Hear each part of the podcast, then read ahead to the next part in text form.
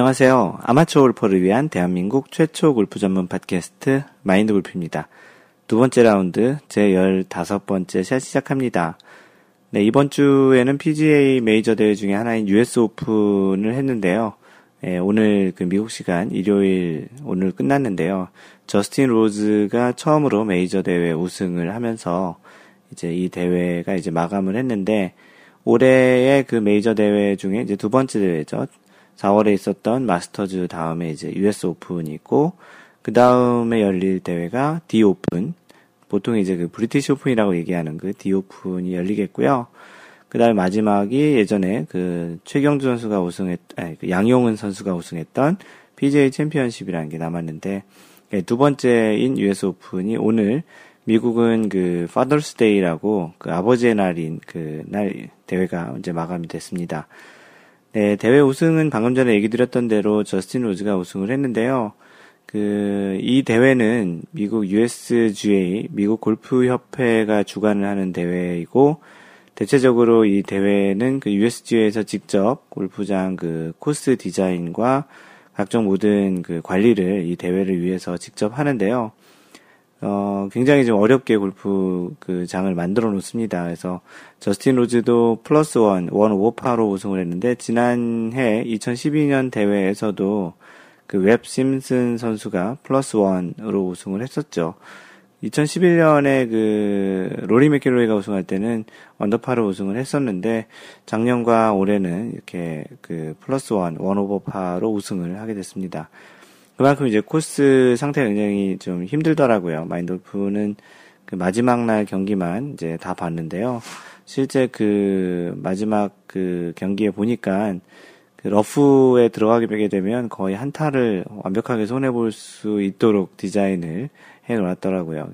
그 러프도 이제 많이 다, 그 다듬어 놓지도 않고 어느 정도 좀 깊게 그 러프도 구성이 되어 있고 실제 전장 자체도 굉장히 좀 길어서 어떤 홀은 그 18번 홀은 500야드가 넘는데요. 530몇 야드인가 40몇 야드인데 그 파4로 디자인이 되어 있더라고요.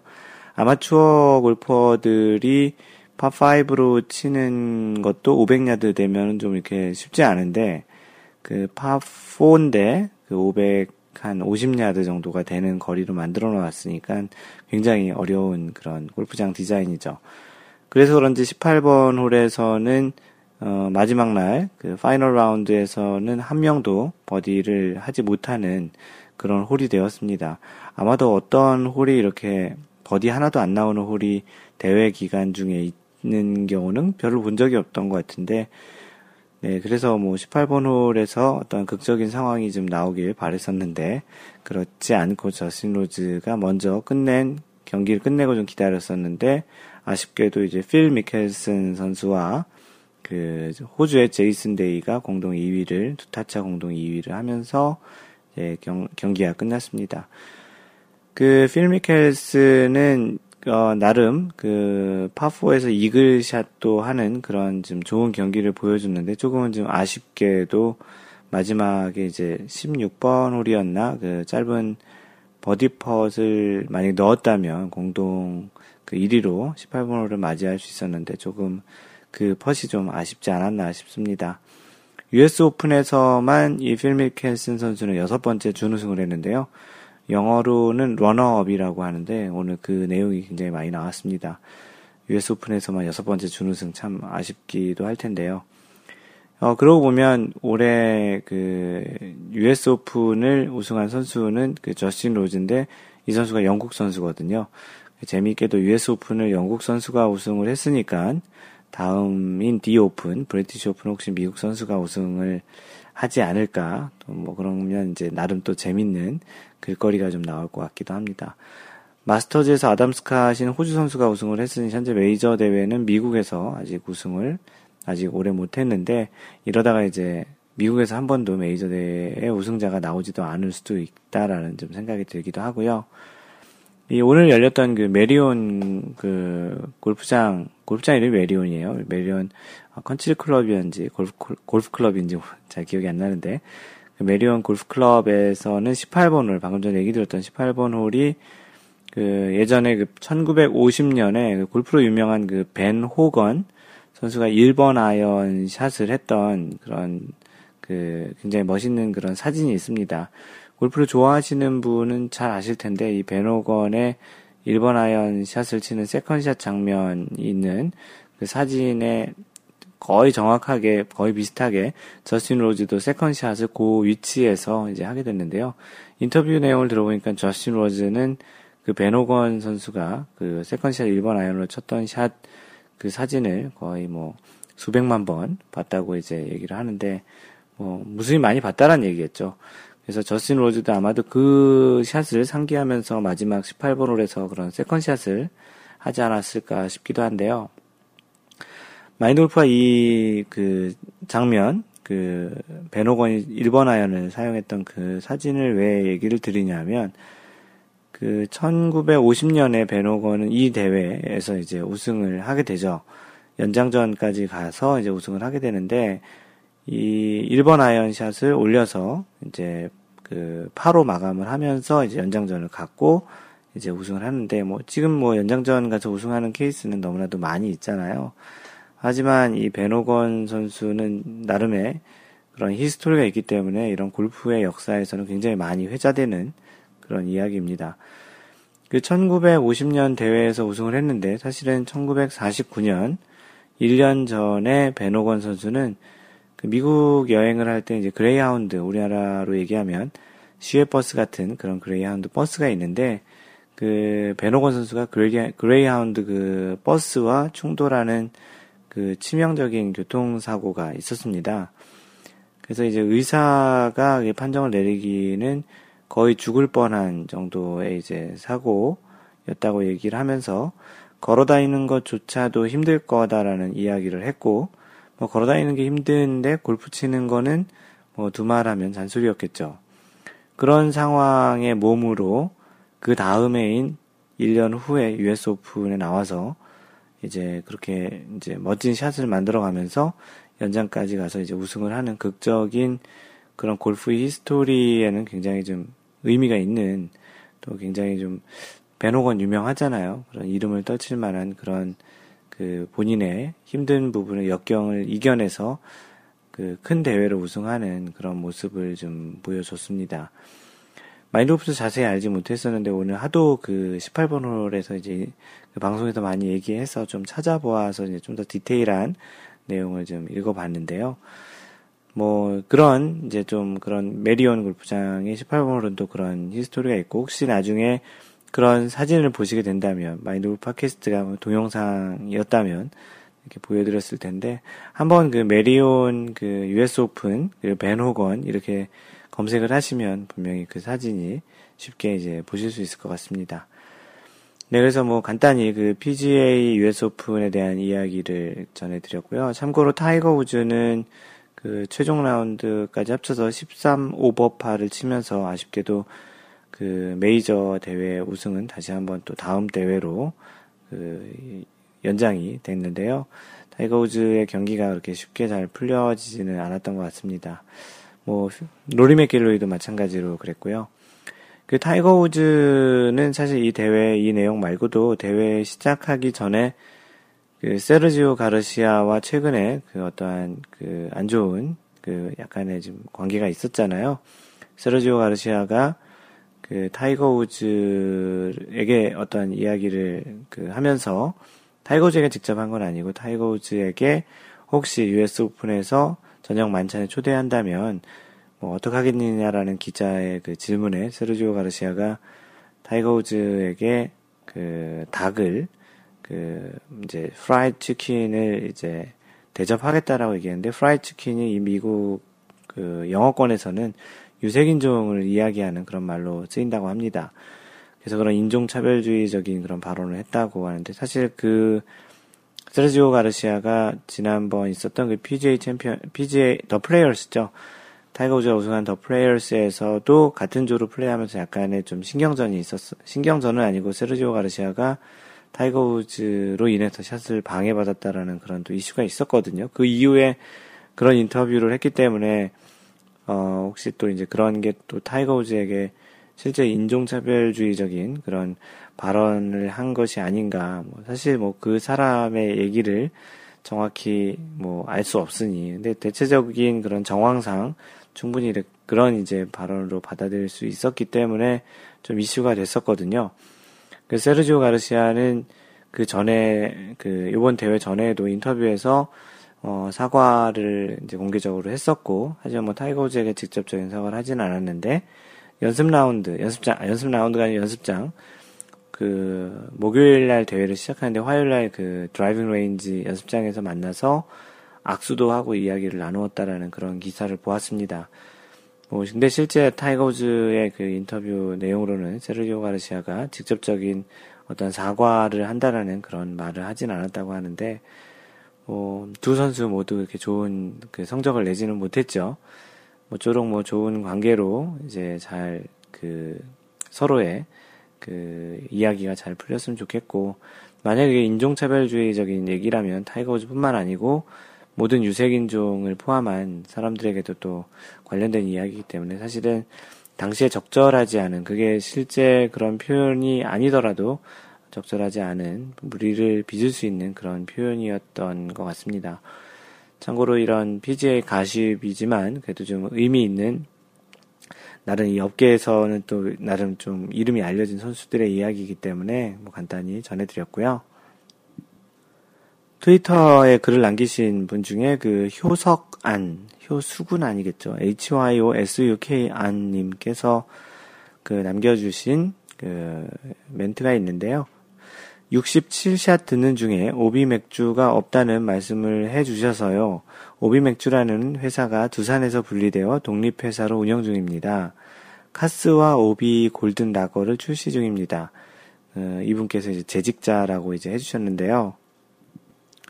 아마도 그 67샷 그 녹음을 할 때 오비 맥주를 그늘집에서 팔지 않는다는 이야기를 했던 것을 그 이 효성 안효성 안효성님께서 지금 예전 팟캐스트를 하나씩 이렇게 과거에 있는 것부터 쭉 들어오시다가 그 내용을 들으셨나 봅니다. 뭐 이렇게 들으시는 분들이 종종 있으시죠. 이제 마인드 골프 팟캐스트를 나중에 알게 되셔가지고 뭐 최근 것부터 들으시는 분보다는 처음부터 하나씩 이렇게 차근차근 들어오시는 분들이 있는데 그때 67샷에 그 그늘집에서 오비 맥주가 오비 그 out of bounds 오비가 좀 많이 난다라는 징크스가 있기 때문에 뭐 요즘은 이제 오비 맥주가 없다라는 이야기를 많이 돌파했던 것 같은데요. 그 내용을 이야기해 주시는 것 같습니다. 이분은 이제 오비와 관련한 그 관련 회사에 재직하고 계신다고 하시면서 이 오비 맥주라는 회사가 두산에서 분리돼서 이제 독립 회사로 되었다는 얘기를 해주신 건데요. 음, 사실 뭐, 오비, 정확히 뭐, 오비 골든 라거라는 그런 맥주가 출시한다고 하지만, 뭐 정확히 오비 맥주라는 브랜드가 없어진 거는 맞잖아요. 말장난인 것 같기도 한데요. 어찌됐든 그 오비가, 오비라는 글자가 들어간 오비 골든 라거도 아마도 그늘집에서 여전히 판매를 한다면 사람들이 싫어하겠죠. 그 오비라는 글자를 빼지 않는 이상, 뭐, 오비 대신 IB라고 쓰시는 것도 괜찮죠. IB가 이제 오비의 반대말인 out of bounds 또는 이제 in bounds겠죠. 그래서 IB라고 이렇게 쓰시면 또 모르겠습니다. 어찌되었든 뭐 이렇게 예전 팟캐스트부터 차근차근 들어주셔서 고맙고요. 조만간 빠른 속도로 들으신다면 이 지금 제 2라운드 15번째 샷에서 다시 한번 이렇게 안효성님의 그 글이 소개를 된 것을 또 알고 아마도 그때쯤에 다시 한번 또 어떤 글을 남겨주실 것 같은데 하여튼 고맙고요. 어, 오비 맥주를 마시고 그래도 이제 드라이버를 잘 칠 수 있는 그런 마인드 골프를 하실 수 있었으면 좋겠습니다. 또 이분께서 참고로 그 골프존에서 운영하는 골프장 중에 OBT, OBT라고 있잖아요. 오비가 나면은 좀 앞에 나가서 치는 OBT에 오비 맥주 캔을 형상화한 그 캔 모양이 있다고 하는데 그 마인드 골프 알기로는 골프존에서 마인 그 어디였죠? 그 골프장 하나를 인수했던 것으로 알고 있는데요. 그 골프장의 그 OBT에는 오비 캔맥주가 아마도 이 회사와 어떠한 좀 그런 뭐 스폰서십이나 어떤 파트너십을 맺고서 이제 한 게 아닐까 싶습니다. 네, 그리고 지난번 그 제 2라운드 14번째 샷의 방송에 그 글을 남겨주신 분들을 소개를 하겠습니다. 그 2라운드 제 14번째 샷은 홀인원 확률에 대한 이야기가 주 내용이었고요. 그 광교지기님께서는 항상 이러한 글을 마인드 골프가 카페에 14번째 샷을 어떠한 샷을 이제 추가적으로 이제 업데이트해서 올렸다고 얘기를 하시면 제일 먼저 답글을 달아주시는데요.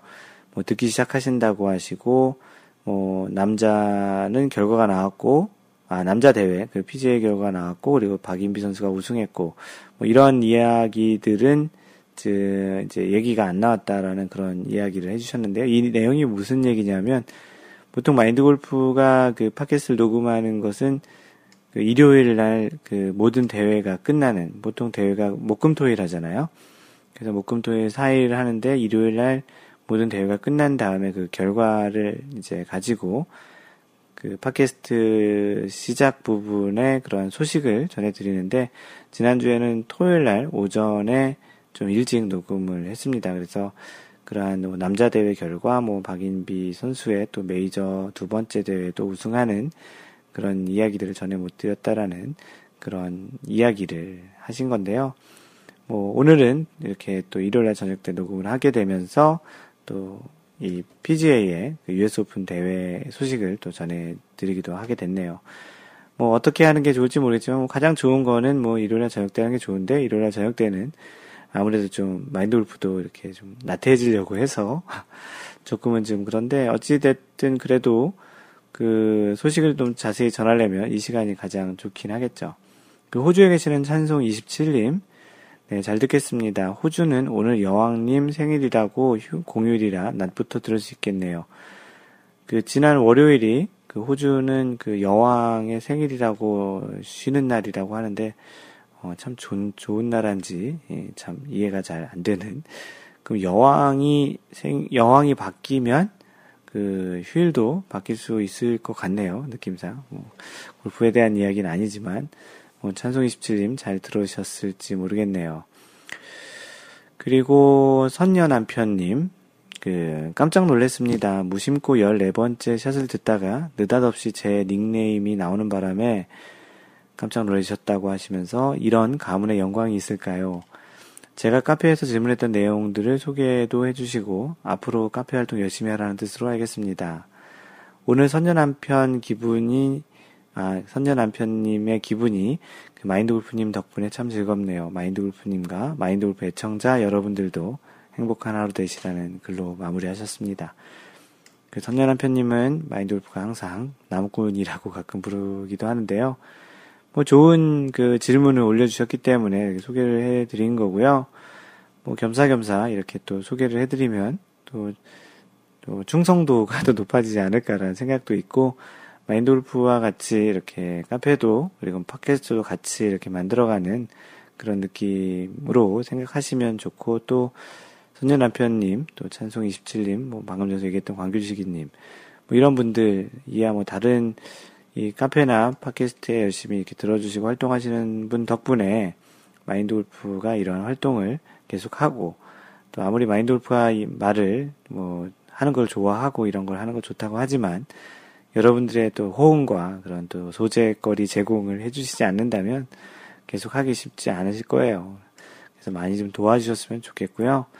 선녀 남편님, 뭐, 두 번째 또 이렇게 방송을 타게 됐습니다. 어, 자주 타게 되면 뭐 가문의 영광 정도로 생각은 이제 안 하시겠죠. 네, 고맙습니다.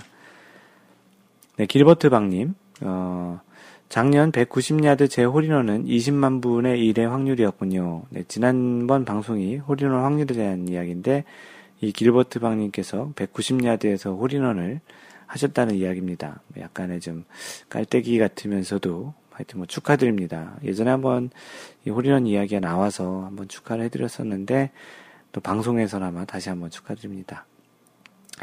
3년 동안 재수가 좋을 거라 하셨는데 마인드 골프를 만난 것도 그중 하나겠죠. 늘 좋은 방송 감사드립니다. 좋은 하루 되세요. 마인드 골프도 2011년에 이제 그 마인드 골프도 이제 홀인원을 했었는데요. 네, 3년간 재수가 좋은 것 같아요. 마인드 골프의 이런 골프 생활이 갈수록 이렇게 풍성해지고 활동도 좀 많이 하게 되는 것 같아서 그때 홀인원 또 그런 재수가 이어진 게 아닌가 싶은데요. 아직 그그 홀인원은 평생 못 해보는 경우도 많은데 언젠가 홀인원 하거나 굉장히 좋은 좀 축하받을 일이 있으시면 마인드 골프에게 알려주세요. 이 팟캐스트를 통해서 뭐 대단하진 않지만 그 축하를 해드리도록 하겠습니다. 그러면 그 방송을 들으시는 다른 분들도 3년간 재수를 이렇게 전파를 그 홀인원 바이러스를 한번 퍼뜨려 볼까 합니다. 어, 길버트 방님 축하드리고요. 뭐 평생 한 번도 못 해볼 만한 걸 미리 하셨으니 굉장히 기분이 좋겠습니다. 하얀 바지님, 예, 어제 퇴근할 때 잘 들었습니다. 우스갯소리로 우리 친구들 사이에서도 메이저 대회가 있어요. 핸디가 상위인 멤버가 다 참여한 게임을 메이저라고 하고 1년에 한 번 정도 하는 것 같습니다. 지난 10일가량 태국에서 골프 투어를 하고 지난 주말 돌아왔는데 아직 뭔가 서운하고 그러네요. 이런 게 삶이겠죠? 그래서 제 자신에게 이런 게 삶이고 여행이라면 몇 번이라도 더 견디마라고 다짐했어요. 니체가 그랬다고 하죠. 지긋지긋한 삶이요. 다시 한 번만이라고. 그 니체, 그 철학자 니체가 그런, 아무리 뭐 이렇게 지겨워도 삶이라는 건 재밌고 좀 살만한 가치가 있다라는 그런 이야기인 것 같은데, 그 지난주 팟캐스트에서, 팟캐스트는 태국에서 들었는데 후기를 적지 못했네요. 숙소에서 혼자 크게 틀어놓고 들었다는. 아, 창피합니다. 어, 저도 제법 라운드 했는데 홀인원을 우리 팀에서 본 적도 없네요. 하얀바지님은 골프 굉장히 좋아하시고 지난번 그 태국에 약 일주일간 가서 한 아홉 개 라운 아홉 번의 라운드인가 일곱 번의 라운드 하신다고 하셨는데 잘 그 플레이가 생각만큼 잘 되진 않으셨나 봅니다.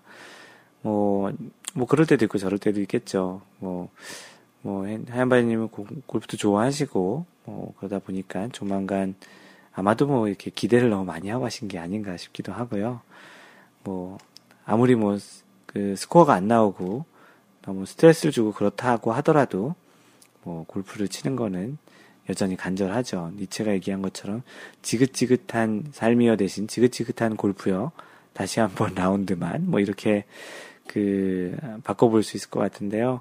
뭐 조만간 다시 예전에 그런 샷을 찾지 않을까 싶기도 합니다. 참고로 마인드 골프도 이제 화요일 날 unlimited 라운드라는 거를 이제 하게 됐는데요. 그 최근에 이제 알게 된 그 미국에서 이제 친구가 있는데 그 친구가 한국에 이제 이번 달에 들어가게 됩니다.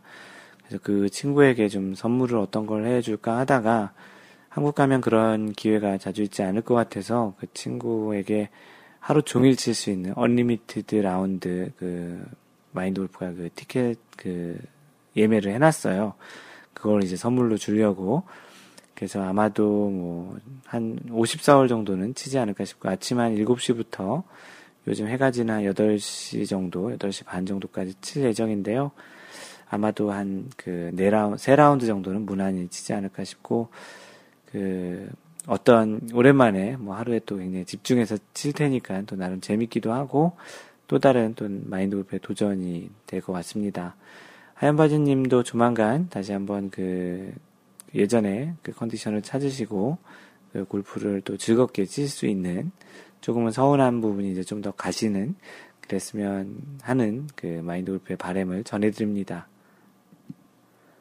네, 예전에 그 올렸던 내용 중에 최근에 그 댓글이 달린 내용이 있는데 좀 공유를 해드리는 게 좋을 것 같아서 소개를 하겠습니다. 예전에 그 신영 엔진님께서 그 손목 통증이라는 그 주제로 손목이 좀 많이 아프신데 어, 어떻게 하는 게 좋을지에 대한 그 질문을 한번 올리셨던 적이 있었는데 최근에 그 어떤 분 그 아이디 아덴님이란 분께서 그 글을 답글을 좀 다셨는데 혹시 이러한 손목 통증을 그 앓고 계시는 분이 지금 계시다면 그리고 또 비슷한 증상이 있으시다면 혹시 도움이 되지 않을까라고 그 소개를 해드립니다. 아데님이 그 답글을 달으신 거죠. 안녕하세요. 오늘 가입하고 여러 글을 보다 보니까 저하고 같은 고민을 하고 계셔서 답변을 답니다. 저도 손목에 고질적인 통증이 있어서 지난 겨울 아예 수술을 해버렸습니다. 통증의 근본적 원인을 제거하자라는 생각이었지요. 내시경 수술이라 하루만 입원했고 수술비도 비싸지 않았습니다. 보험에서 상해보험이 지급되었고요. 그리고 한 달 정도 치료했고요. 어, 이번 겨울쯤에는 한번 생각해 보세요라고 그 신영엔지님이 이제 손목이 아프다고 했으니까 혹시 이 손목이 아프신 분들은 이 내시경 수술이라는 걸 한번 해보길 권해드린다라는 이야기시고요. 요즘 정형외과를 가보니 체외 충격파 치료가 있더군요. 보험이 적용되지 않아서 병원마다 가격 차이가 조금 있습니다. 2회 정도 치료받고 효과가 있으면 4회 정도까지 치료를 하는데 꽤 효과가 좋더군요. 아주 고질적인 아픔을 가지고 있었는데 요즘은 통증이 거의 없어졌습니다. 그 마인드 골프가 이 마인드골프는 이렇게 많이 아파 본 적이 없긴 한데 혹시 손목 통증이 좀 이렇게 심하신 그 골퍼분이 계시다면 지금 아드님이 이야기하신 뭐 내시경 수술이라든지 정형외과에서 얘기하는 체외 충격파 치료라고 하는 것들을 한번 알아보시고 찾아보시고 한번 그것을 해보는 걸 권해드리는 차원에서 소개를 하는 것이고요. 혹시 팟캐스트를 들으시는 분 중에 의사분이시나 뭐 관련 뭐 물리치료나 그런 쪽에 관련하신 분이 계시면 어떤 치료법이나 그런 거를 좀 소개를 해주시면 마인드골프가 그 공유를 하겠습니다. 뭐 혹시 뭐 광고 차원에서 상호를 얘기해 주시면 그 상호까지도 얘기해 드릴 테니까 한번 적극 그 관련되신 분 있으면 얘기를 해 주시고요. 뭐 골프가 굉장히 좋긴 하지만 그 아프고 힘들면 굉장히 고통스럽잖아요. 즐거운 골프라는 차원에서도 좀 필요할 테니까 이런 정보들 어떠한 그 아픔을 어떻게 이제 잘 겪어냈다라든지 잘 이렇게 치료를 했다라는 그런 것들도 같이 이렇게 나누는 것도 굉장히 좋을 것 같습니다. 오늘은 어떻게 그 이야기를 하다 보니 소개해주는 그 사연 또 질문 내용이 그 아프거나 뭐 몸에 관련한 그런 내용들이 좀 그 한 두 개 정도 된 것 같은데요. 그 길버트 방님께서 골프 이거 정말 궁금하다라는 섹션에 올린 질문입니다. 질문 내용이 그 허리 강화 근력 운동이라는 제목인데요. 어, 이전 몸에 의존하던, 아, 이전에 몸에 의존하던 스윙이 허리 위주로 되면서 왼쪽 허리가 종종 아립니다. 좋은 근력 운동 좀 소개시켜 달라고 글을 올려주셨습니다.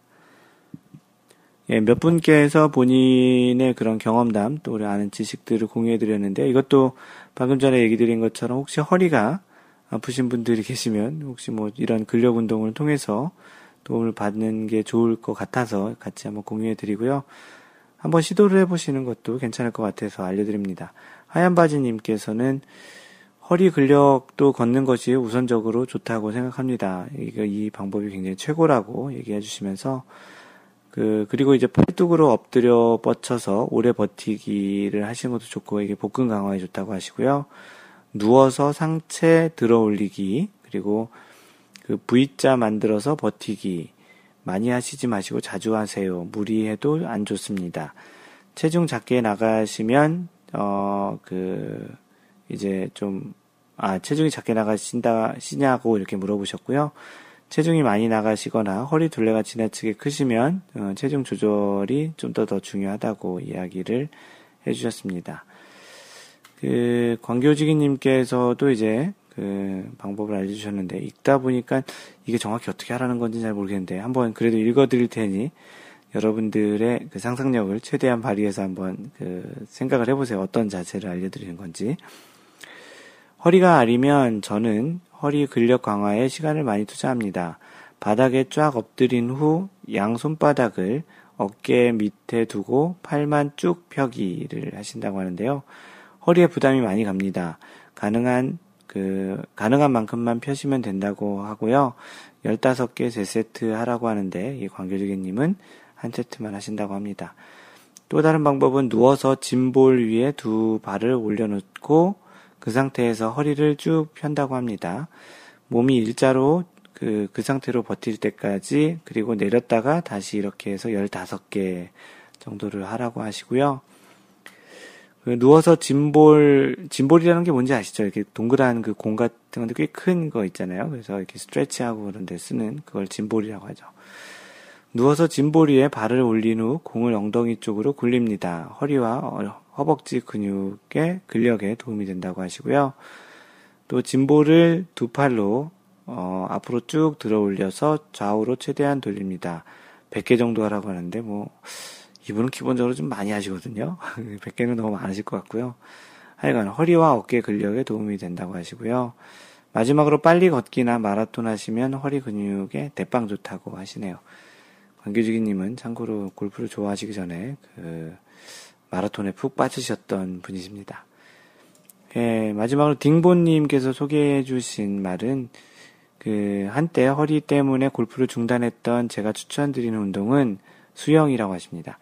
저병과 평형은 허리에도 안 좋은 자세를 만들기 때문에 피하시고요. 자유형이나 배영이 허리 근력에 도움이 됩니다. 그리고 걷기 운동할 때에는 양팔을 움직이면서 동일한 속력으로 미리 정한 거리만큼 신속하게 걷는 것이 운동이 된다고 하시네요. 네, 그래서 수영하고 이렇게 걷기가 오히려 이제 과격한 다른 운동보다는 허리에 도움을 된다는 이야기들이 그 여러분들의 그 대표적인 그 이야기네요. 그래서 혹시 길버트방님 허리 강화에 이런 운동 등을 한번 해보시는 게 좋을 것 같고요. 마인드 골프도 요즘 아침에 새벽에 일어나서 걷기를 주로 하고 있는데, 뭐 계속 해서 이렇게 허리를 계속 강화를 해나가야 되겠네요. 네, 그리고 마인드 골프가 골프 토론 그 섹션에 올린 그 질문이 있었는데, 질문이 아니고 토론 내용이죠. 그 타이거 어떤 글을 보니 타이거 우즈는 10대에는 1번 아이언, 그리고 20대에는 2번 아이언, 30대에는 3번 아이언을 사용했다고 하는데요. 음, 타이거 우즈가 40대에는 이제 4번 4번 아이언부터 사용을 할까요? 물론 지금 30대인 3, 그 타이거 우즈는 2번 아이언도 브리티시 오픈 같은 데서는 주로 사용을 하는데 뭐 이 내용이 이제 롱 아이언이 이제 좀 치기 쉽지 않다라는 내용과 요즘은 이제 하이브리드나 이제 다른 대체형 클럽들, utility 같은 것들이 나왔기 때문에 굳이 이렇게 롱아이언을 많이 그 사용하지 않는 그런 추세기도 합니다. 그래서 마인드 골프가 뭐 여러분들의 생각이 궁금하기도 해서 여러분들은 몇 번 아이언까지 사용하냐라는 그런 질문을 올렸었고요. 그 많은 분들이 이제 글을 남겨주셨습니다. 앤디님께서는 이제 뭐 4번부터 9번 아이언을 주로 사용하신다고 하시면서 오히려 이분께서는 이제 웨지, 특히, 특히 저 어프로치 웨지가 125야드 정도 나간다고 하는데, 뭐, 마인드 골프도 어프로치 웨지는 80야드 정도까지 밖에 안 치는데요. 물론 100야드 정도 보내는데, 실제 웨지는 풀스윙을 하는 거리를 보내는 그런 형태로 치진 않습니다. 웨지 자체가 또 원래 그런 성격의 클럽들인 것 같고요.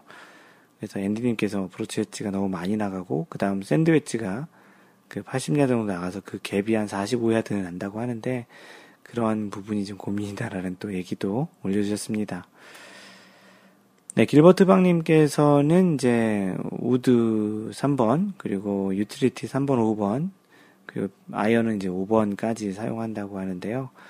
뭐, 뭐 사람마다 뭐 이렇게 다르죠.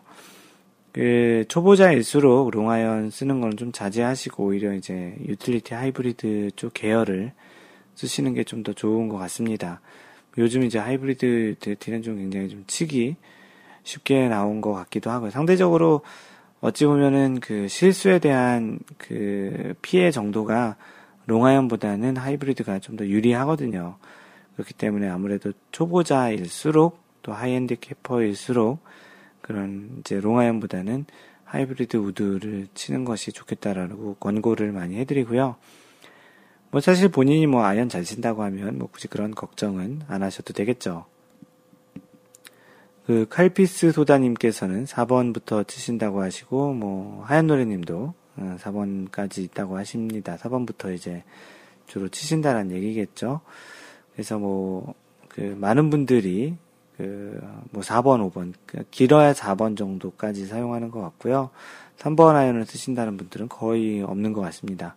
광교지기님도 4번 아이언부터 이제 좀 치신다고 하는데 그 4번 아이언이 있다고 하더라도 뭐 거의 안 쓰시는 분들도 많죠. 뭐 그 나무 아래서 좀 이렇게 낮게 치려고 할 때 주로 쓰시는 경우들이 훨씬 더 많을 것 같기도 하고요.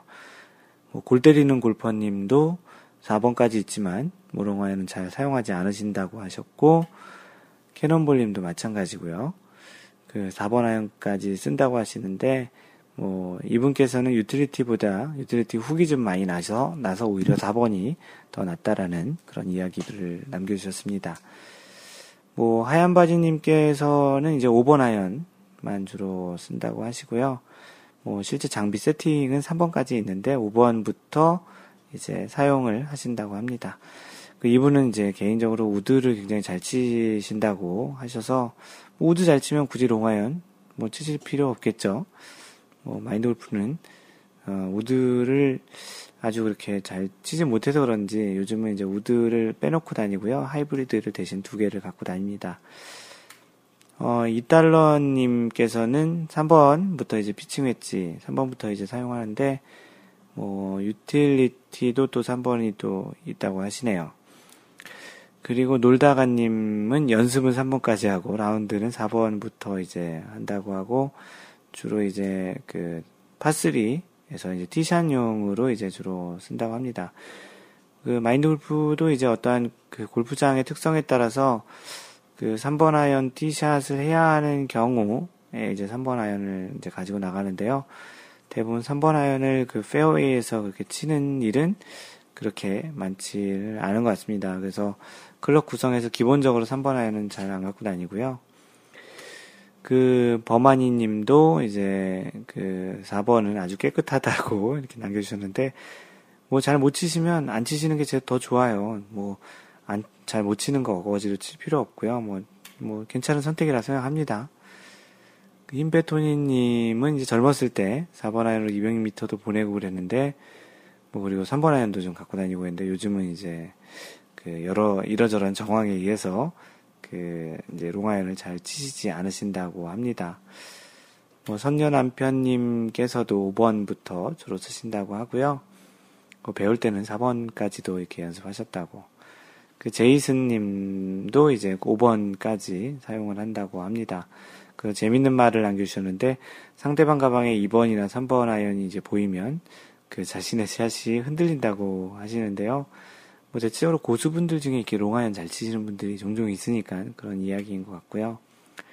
아덴님, 아덴님께서는 그 구성 자체가 3번까지 밖에 없다고 하시고요. 필드에서는 또 5번까지만 주로 사용한다고 합니다. 현명한 선택 같아요. 뭐 굳이 못 치는 거, 그, 뭐 일부러 치실 필요는 없고요. 그 이수신 장군님, 이순신 말고 이수신 장군님인데 이분은 이제 내일 모레가 50세라고 하는데 3번 아이언도 갖고 다닌다고 합니다. 뭐 잘 치시면 뭐 나이와 상관이 있습니까? 주로 이제 티샷 한 때 치신다고 하고요. 그래서 이렇게 롱아이언 같은 경우는 뭐 티샷 전용 그런 클럽으로 사용하시는 분들이 많네요. 그 마지막으로 땅 파는 박지님께서는 이제 4번까지 이제 사용해 봤다고 합니다. 사용한다고 하는 게 아니고 사용해 봤다고 하는 거니까 자주 4번은 잘 치지 않는다는 이야기겠죠. 그나마 잘 맞는 클럽이 5번이라고 하는데요. 뭐 5번을 잘 치시면 5번 정도 치다가 가끔 4번 정도 연습해 보시고 뭐 잘 되면 조금 조금씩 연습량 늘려서 이제 필드에서도 치시는 게 좋을 것 같고요. 뭐 그렇게 하나씩 늘려가는 또 재미가 골프 연습하는 또 재미가 아닐까 싶습니다. 네, 여러분들은 마인드 골프 팟캐스트 제 2라운드 제 15번째 샷을 듣고 계십니다. 네, 마인드 골프가 준비한 오늘 주제로 이제 얘기를 시작을 하겠습니다.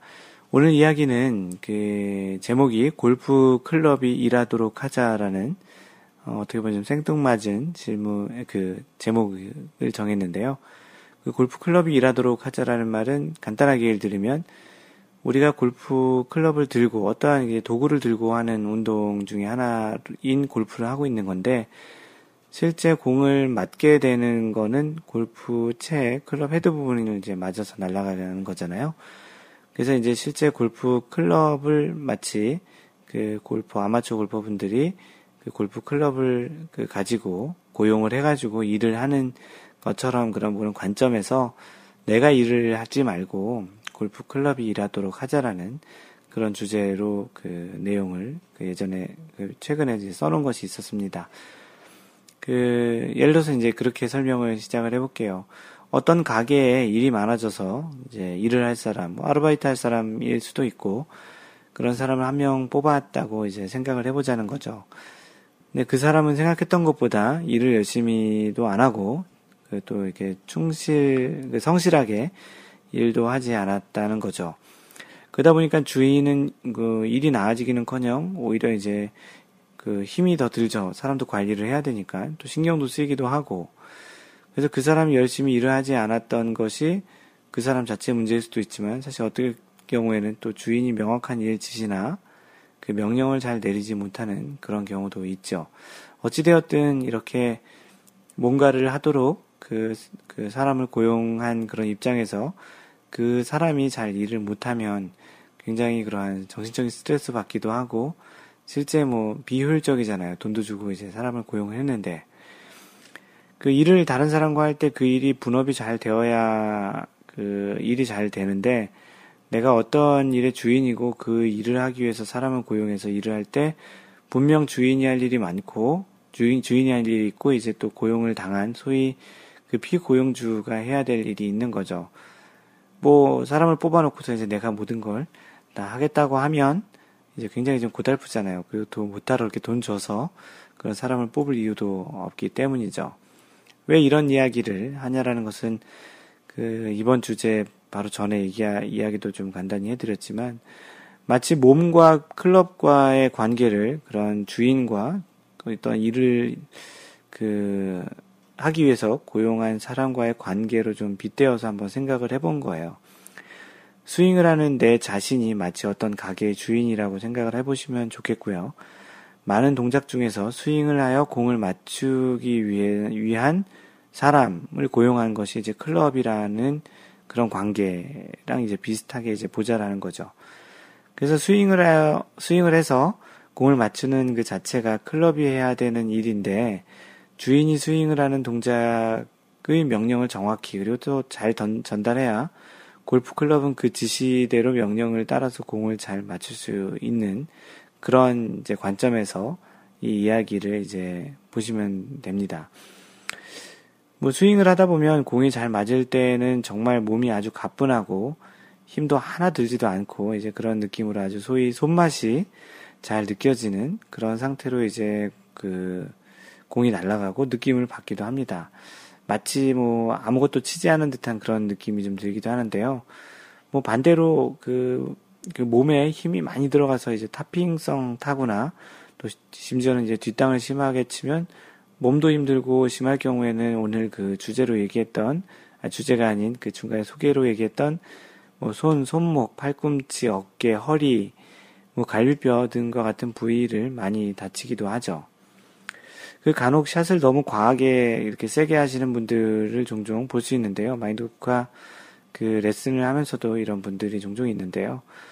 클럽만 들고 멀리 보내고 싶은 게 어떻게 보면 인간의 그 본능이기도 하잖아요. 그러한 욕구 때문에 나오는 그런 현상이라고 생각을 합니다. 뭐 그럴수록 그 실제 주인, 어, 몸이라고 하죠. 우리 몸이 이제 실제 주인이고 직원인 그 클럽과의 관계에서 이제 생각을 해보면 효율적으로 클럽이 일을 하도록 하지 못하는 경우가 많다라는 거죠. 그렇기 때문에 몸인 그 주인이 지금 이렇게 몸도 다치기도 하고 또 스트레스를 받기도 하는 거죠. 몸에 힘을 빼고 그 뭐 어깨나 뭐 팔, 손목이 가볍게 돼서 이제 클럽이 최대한 많은 에너지를 가지고 회전 운동을 하게끔 해야 해야 되는 게 이제 이러한 게 골프인데 뭐 정작 이 스윙에서는 이 부위들이 딱딱해지고 마치 내 몸으로 힘을 만들어서 치려는 뭐 어떻게 보면 인위적인 경직된 그런 스윙과 자세가 나오게 되는 경우가 많죠. 그래서 그 소위 힘이 안 빠지는 그런 관계가 어찌 보면 주인이 일을 시키기 위해서 직원을 고용해 놓고 정작 그 직원을 잘 활용하지 못하고 주인 본인이 많은 것을 하려고 하면서 이제 힘이 드는 힘이 들고 이제 직원과의 관계도 원활하지 않는 그런 것과 좀 비슷한 그런 느낌과 그렇게 또 비유할 수 있다고 생각을 합니다. 뭐 때로는 그 직원, 다시 말해 이제 클럽을 의심하기도 하죠. 실제적으로 주인 자신의 문제가 있음을 감지하지 못하거나 또는 뭐 인정하고 싶지 않아서 직원인 클럽을 클럽 탓을 하면서 이제 직원을 해고하거나 또는 교체하기도 하죠. 정작 그 문제의 그 원인이 자신에게 있다면 그 가게는 오래 갖지 못하고 이제 문을 닫거나 경영 악화에 빠지게 되겠죠.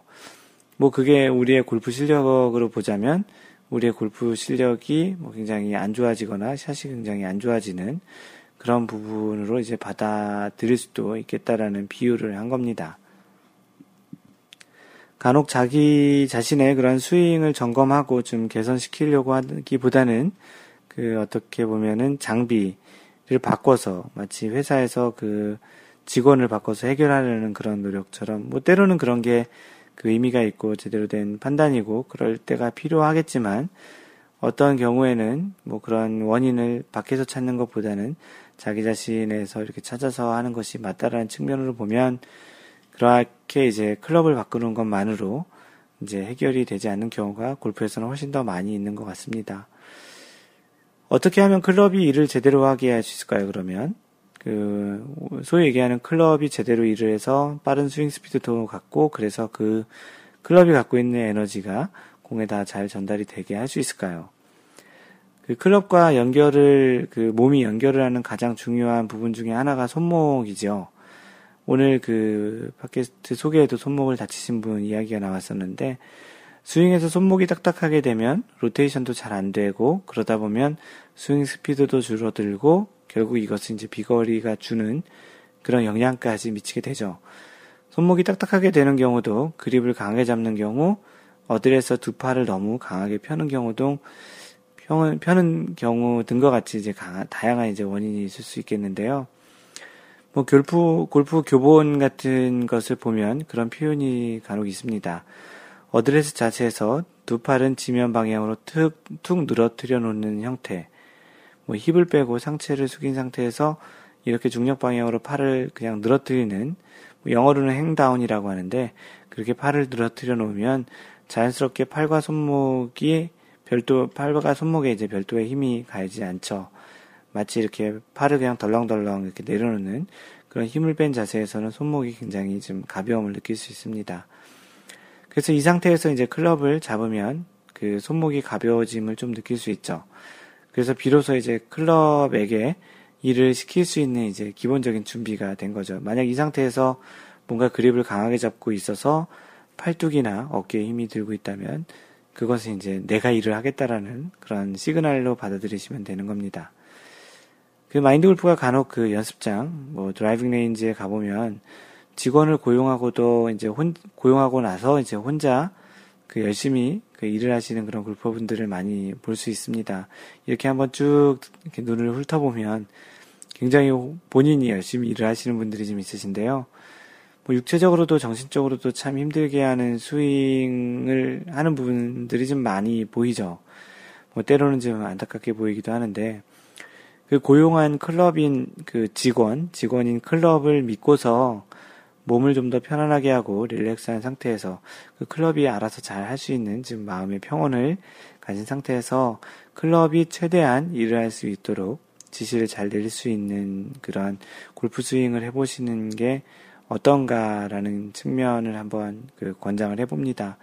자신이 연습을 하거나 라운드에서 어떠한 샷을 하실 때 그 본인의 몸이 딱딱하다면 마치 내가 일을 시키기 위해서 클럽을 사놓고서 고용을 해놓고서 정작 일은 본인이 하고 땀도 본인이 흔들리고 흘리고 다치기도 하고 그렇게 하는 골프는 굉장히 비효율적이고 좋지 않겠죠. 그래서 그런 측면에서 오늘 그 이야기의 주제는 그 여러분들이 고용한 그런 클럽이 꼭 일을 잘 할 수 있도록 그 일도 지시도 잘하고 그 클럽이 최대한 그러한 일을 맥시마이즈해서 최대한 극대화해서 공에 그 힘을 전달하게끔 하자라는 그런 이야기로 그 한번 여러분들과 이야기를 해봤습니다. 그 마인드 골프의 그 글은 마인드골프.net이라는 블로그에 와서 보시면 그 글을 보실 수 있고요. 그 페이스북은 facebook.com slash mindgolf라는 그 페이스북 팬페이지에 오시면 그 like 하는 버튼이 있습니다. 거기서 like 하시면 마인드 골프의 그 글을 받아보실 수 있고요. 트위터엔, 트위터는 at mindgolfer, m-i-n-d-g-o-l-f-e-r로 팔로우 하시면 되고요. 뭐, 많은 그 이야기들을 나누고 있는 카페, 네이버에서 마인드골프 카페 또는 cafe.naver.com slash mindgolfer라고 하시면 마인드골프 카페에서 좀 더 보다 자세한 그리고 또 재밌는 이야기들을 나누실 수 있습니다. 카페는 지난주에 이제 700회원이 처음으로 넘어섰고요. 이제 800회원을 향해서 열심히 달려가고 있습니다. 이메일은 mentor at mindgroup.net, m-e-n-t-o-r at mindgroup.net이고요. 언제나 그렇듯이 항상 배려하는 골프 하시고요. 이상 마인드 골프였습니다. 제 2라운드 16번째 샷에서 만나요. Don't worry, just play mind golf. Bye!